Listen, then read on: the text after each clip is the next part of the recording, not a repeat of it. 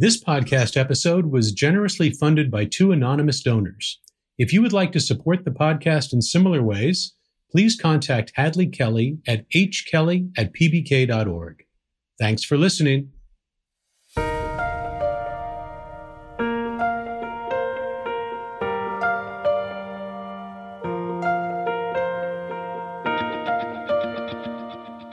Welcome to Key Conversations with Phi Beta Kappa. I'm Fred Lawrence, Secretary and CEO of the Phi Beta Kappa Society.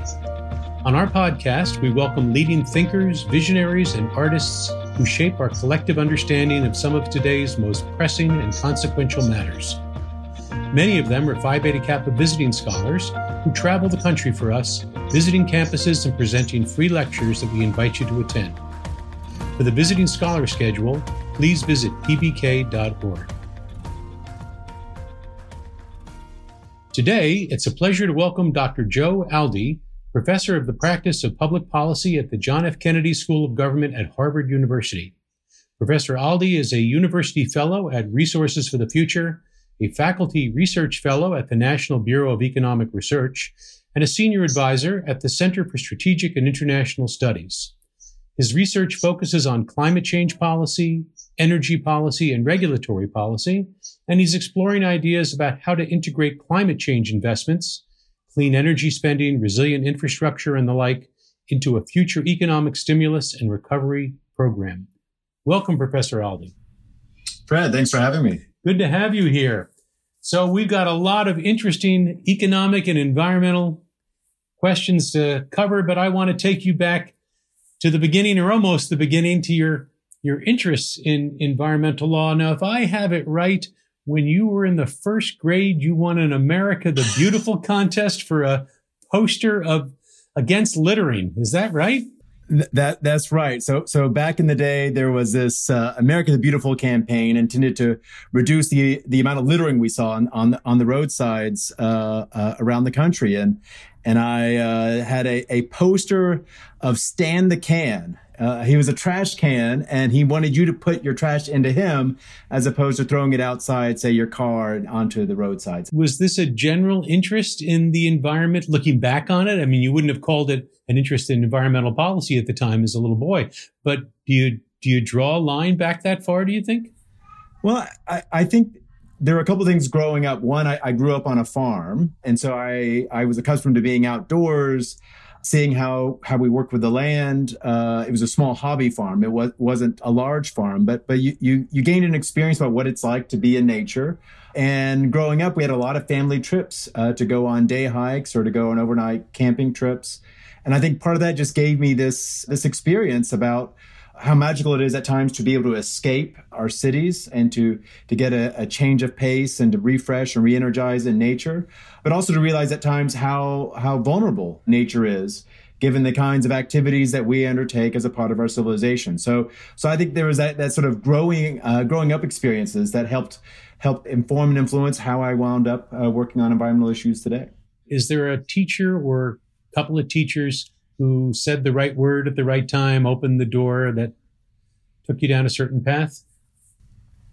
So I think there's a there's a couple of moments. One was in uh, in high school debate, and uh, I remember the uh, I think it was my sophomore year of high school. The debate topic that year was uh, oriented around Latin American political stability, and one of the cases that we spent a lot of time on focused on the problem of deforestation and and both how that was a reflection of some of of the weak governance in a number of, of Amazonian uh, countries, but also how the risk associated with deforestation could further destabilize the region or even have adverse global impacts. And that's when I first started learning more, I think, about uh, about climate change.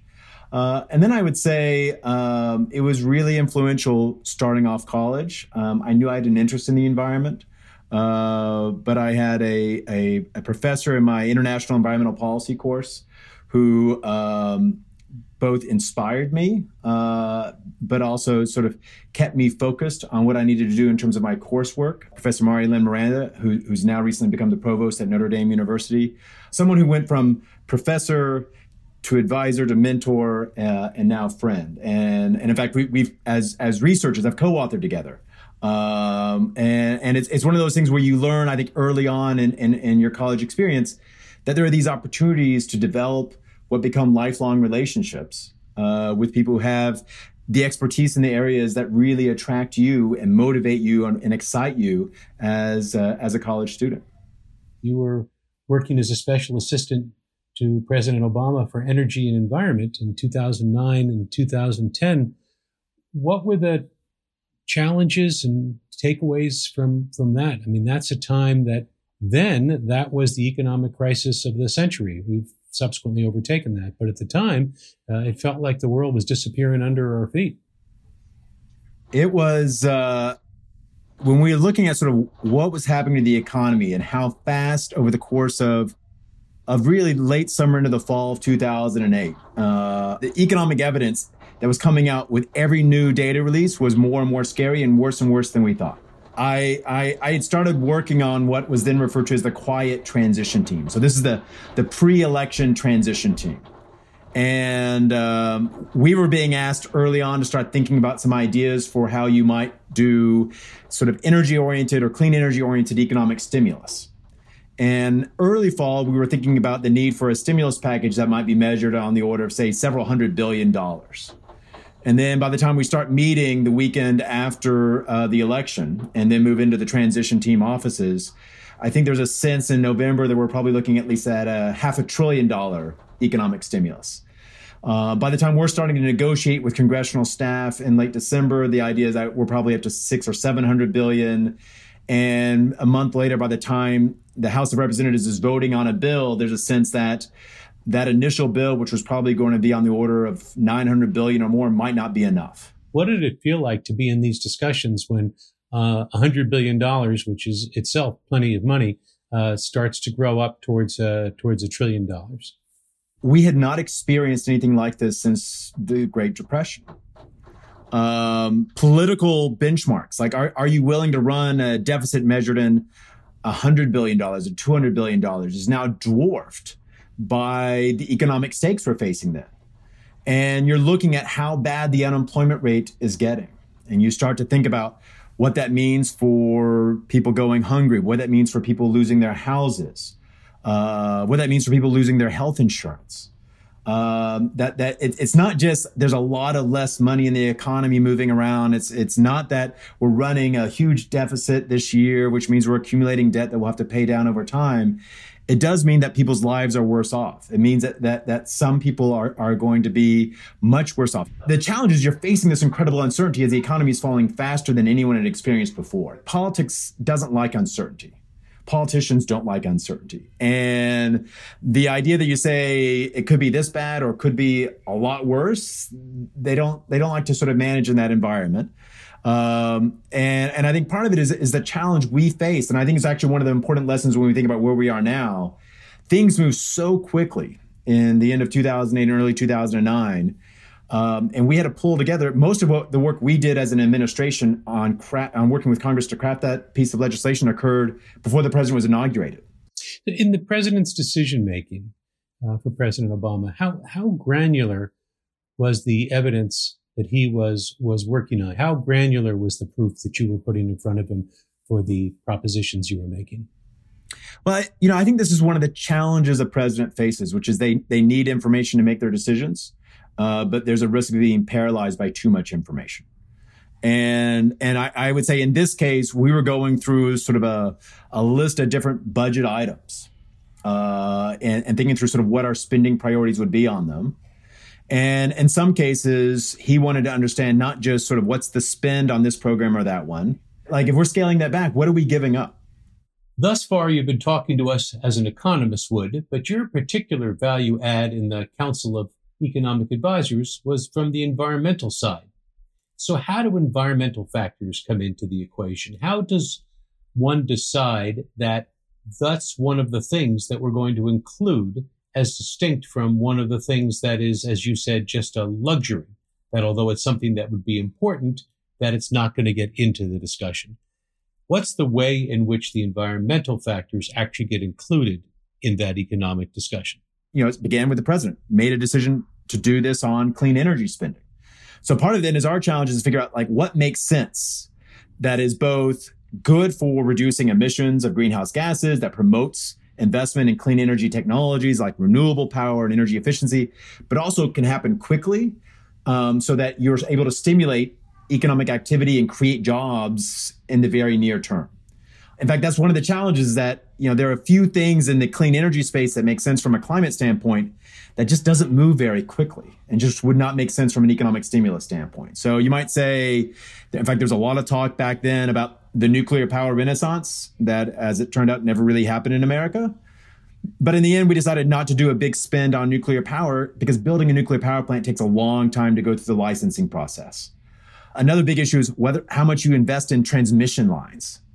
You know, the challenge when we think about wanting to reduce the carbon intensity of the power we produce in America, a lot of our best places in the country for solar or for wind are in places where there aren't many people. So some of the best wind power in the country is in the Dakotas, and some of the best solar in the country is in the desert Southwest. So you need long distance transmission to get that electricity to where the people live. But building transmission lines is another one of these things where you have to go through a lot of different permitting and licensing. There's the the NIMBY problem that people will challenge wanting to have a big transmission line built through their property or near their town. NIMBY meaning not in my backyard. Not in my backyard. And, and so that, that creates challenges in being able to make that investment happen quickly.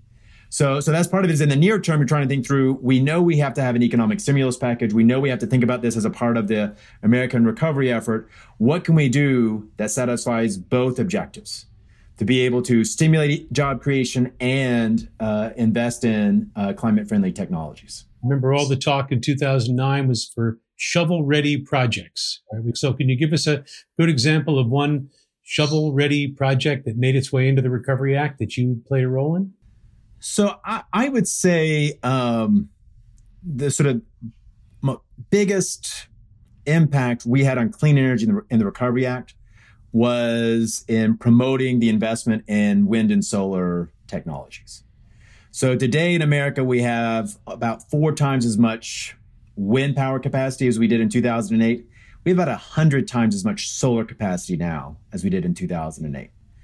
Solar looked attractive to us because we looked at, say, residential installation of solar, and we thought about the kinds of workers who would be employed for those tasks many of them had the same skills as those who were involved in home building. And with the housing market collapse that helped precipitate the financial crisis, we saw home building uh, demand uh, decrease significantly. So we thought this is a way to absorb people with those skills and those trades into something that is a clean energy investment. So I think that was, that's an example of one where we saw a lot of, of solar installations going, a lot of wind power being built out. I think they also have also helped sort of reduce the cost of these technologies. So now it's much cheaper to install solar on rooftops or to uh, build a solar farm for utilities, much cheaper to build a, a wind farm today. And I think by creating the market for these technologies, we enable the manufacturers to, to learn and drive down their cost. And, and so we're able to enjoy the benefits today of some of the investments we made back in 2009. So now we're a decade later, and I suspect you never thought your expertise of thinking about climate change investments in time of economic crisis would be needed again or relevant again quite so quickly. You're not sitting uh, in the Oval Office in meetings right now, I gather, but you are doing a lot of interesting work about climate change investments in a future economic stimulus and recovery program.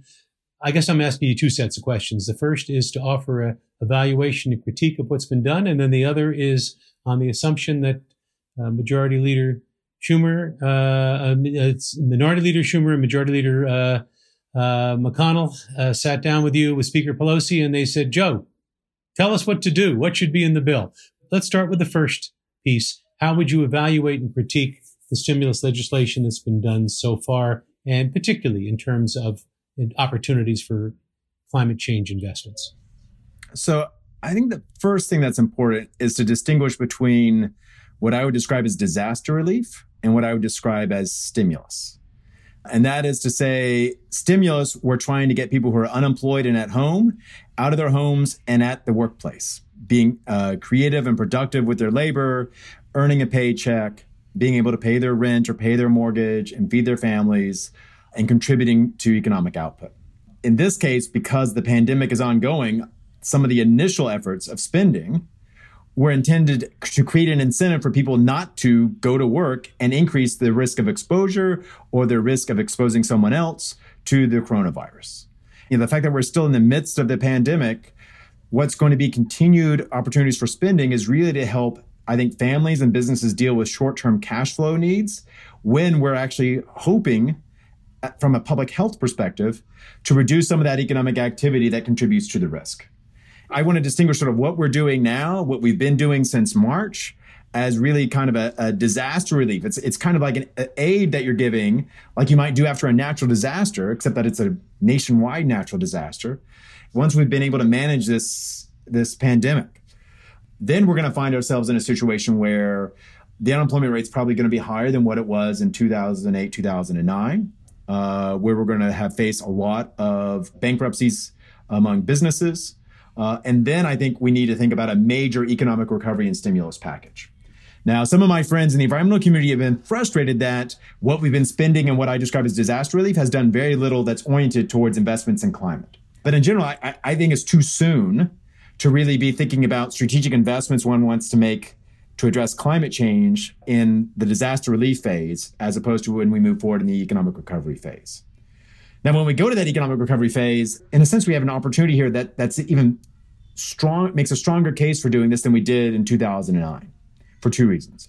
One, the risk of climate change, I think, are much more dire now because of the lack of meaningful progress over the past decade in the United States and around the world in reducing greenhouse gas emissions. I think, second, we recognize that there's value in uh, investing in improving our resilience and reducing our vulnerability to climate change. So there's some that we can do on infrastructure that makes a lot of sense. The third reason is an economic reason. It's really cheap for the federal government to borrow money now. The real rate on long term bonds is negative. This is the time to borrow money and then pay it back uh, in the future because what it costs to the federal government to finance that spending is really, really cheap. This is a time in which you might want to have a long stimulus program. You might even have a stimulus program that moves into an infrastructure program, so long as those interest rates stay really low. Let's assume there's a little more stimulus pa- uh, coming uh, before economic recovery. Is there going to be political capital and economic capital for another substantial package, this time economic recovery, as you suggest? I think that's really important and hard question. From an economic standpoint, with low interest rates, it, it's not going to cost us that much to service the debt that's associated with a big recovery package. I think people have become a little bit nervous with the price tags uh, when they're looking at trillion dollar estimates from the previous bills and probably bills to come to try to keep the economy sort of you know going to some degree to help households uh, make ends meet and, and, to keep businesses going. Um, but with low interest rates, this really is the time to do that kind of spending. The challenge, though, is I think politically, we're already getting some hints of this from Washington. Uh, and I think some of this may be a function of what happens in November. Uh, there may be a pushback uh, against a large economic recovery package uh, in the new year. And concerns about the debt being out of control is is probably going to rear its head again, uh, even after about four years where we haven't heard much uh, of that argument. And some of this is going to be a dynamic issue in a dynamic time because between now and the fall, we'll find out many things about who controls both houses of Congress and who controls the White House. And that will probably influence all of this as it rolls into 2021. That's certainly true. Uh, and then, depending on what happens in the Senate, we'll have this kind of debate over what's going to be the future of the filibuster and what that means for a, a legislative program going forward. But I, I think we're going to find ourselves in a situation where we're going to have really consequential debates on a number of issues uh, that are really about what we are as a nation and what we want to be. Uh, and, and, I think about that when I think about some of the the threats I've seen to, to our democracy in recent years and how we try to address those in the next administration. But also, what does it mean in terms of how we think about an American economy that is more resilient to risk, whether it's a future coronavirus or whether it's climate change? And how do we think about building that new economy and that new society that is also more inclusive to address, I think, a lot of the societal concerns that have been raised over the course of 2020. Now, I know for many of our listeners at this point, they're thinking to themselves, this is the part that's going to be dry and uninteresting. But of course, the truth of the matter is that for most people, this is the space where they interact with the federal government more than any other, whether they know it or not.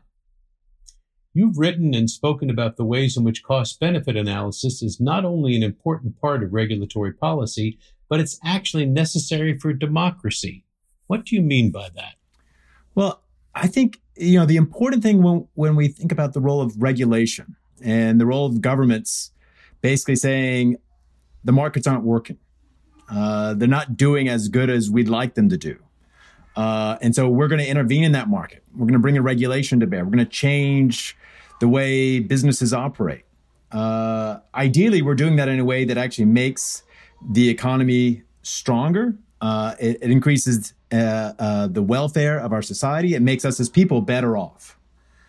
And the challenge, though, is that if you are, say, a business or a trade association or someone who has a stake in a regulation, you have an incentive to try to influence the regulator to do your bidding, uh, to deliver some kind of economic value in your interest. And, and the challenge is this is what we sometimes refer to as the problem of regulatory capture. Uh, and so the opportunity, though, that that benefit cost analysis provides us is to be able to sort of shed light on what government is doing when it decides to design and implement a new regulation.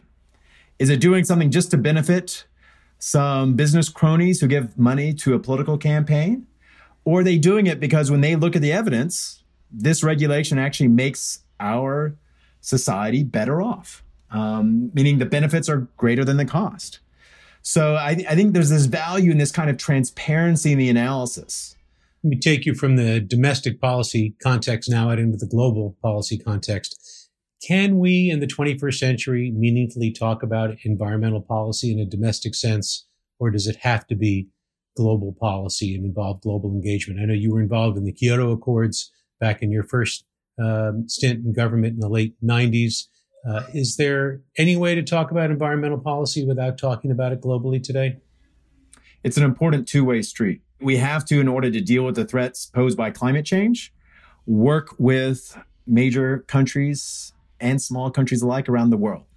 Eventually, we're going to have to get the world's emissions of greenhouse gases down to zero and potentially on net negative. We actually have to start sucking CO2 out of the atmosphere uh, because we've pumped too much of it already up there. So we have to work with countries around the world. No single country is going to be able to solve this problem. But in order for us to be credible as a partner with other countries around the world, we have to get our own house in order. We have to be serious about what we do domestically in reducing our emissions. We have to be, I think, serious domestically about how we make investments in the research and development necessary to have better, more effective, lower cost technologies that we will use, but also that can be used by people around the world to help reduce their emissions. So, so we're not going to be up to the challenge of climate change unless we're able to sort of work with and partner with countries around the world. But we're not going to be able to really make meaningful progress with those peers unless we're able to say we understand the problem. We're doing what we can here at home, and that that's been, I think, one of the the the major setbacks over the last three and a half years is the complete denial of of both the science and the politics. It's not just that the current administration has had a number of climate skeptics who say climate change is a hoax or doesn't merit any meaningful action. But it denies the politics of, of what's important to other countries around the world and how we need to work with them on issues that are important to them so that they will work on issues that are important to us. And so I think it's a failure to understand both the science and the, and the politics and the international relations of uh, climate change uh, that that makes it all the more important going forward that we have a thoughtful, progressive, coherent strategy both for domestic action and international engagement in the next administration. I know you have taught regulatory policy, environmental policy issues. So I'm going to give you a chance to create a little syllabus now for all all of my listeners. Uh, what are the two or three environmentally related books or climate change books that you think an engaged citizen who cares about these issues should have read? So, the first book I would say is Climate Casino by Bill Nordhaus. Uh, Bill Nordhaus recently received the Nobel Prize in Economics for his contributions to understanding the macroeconomic impacts of climate change.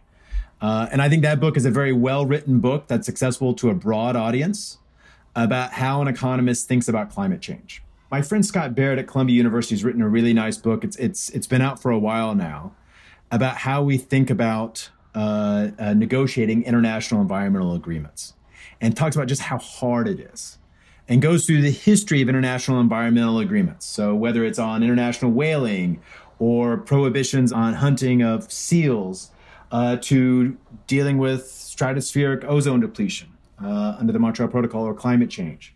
As I think is also an excellent book as an economist who thinks about the challenge of getting everybody uh, together to tackle this problem. I'll give one more economics book.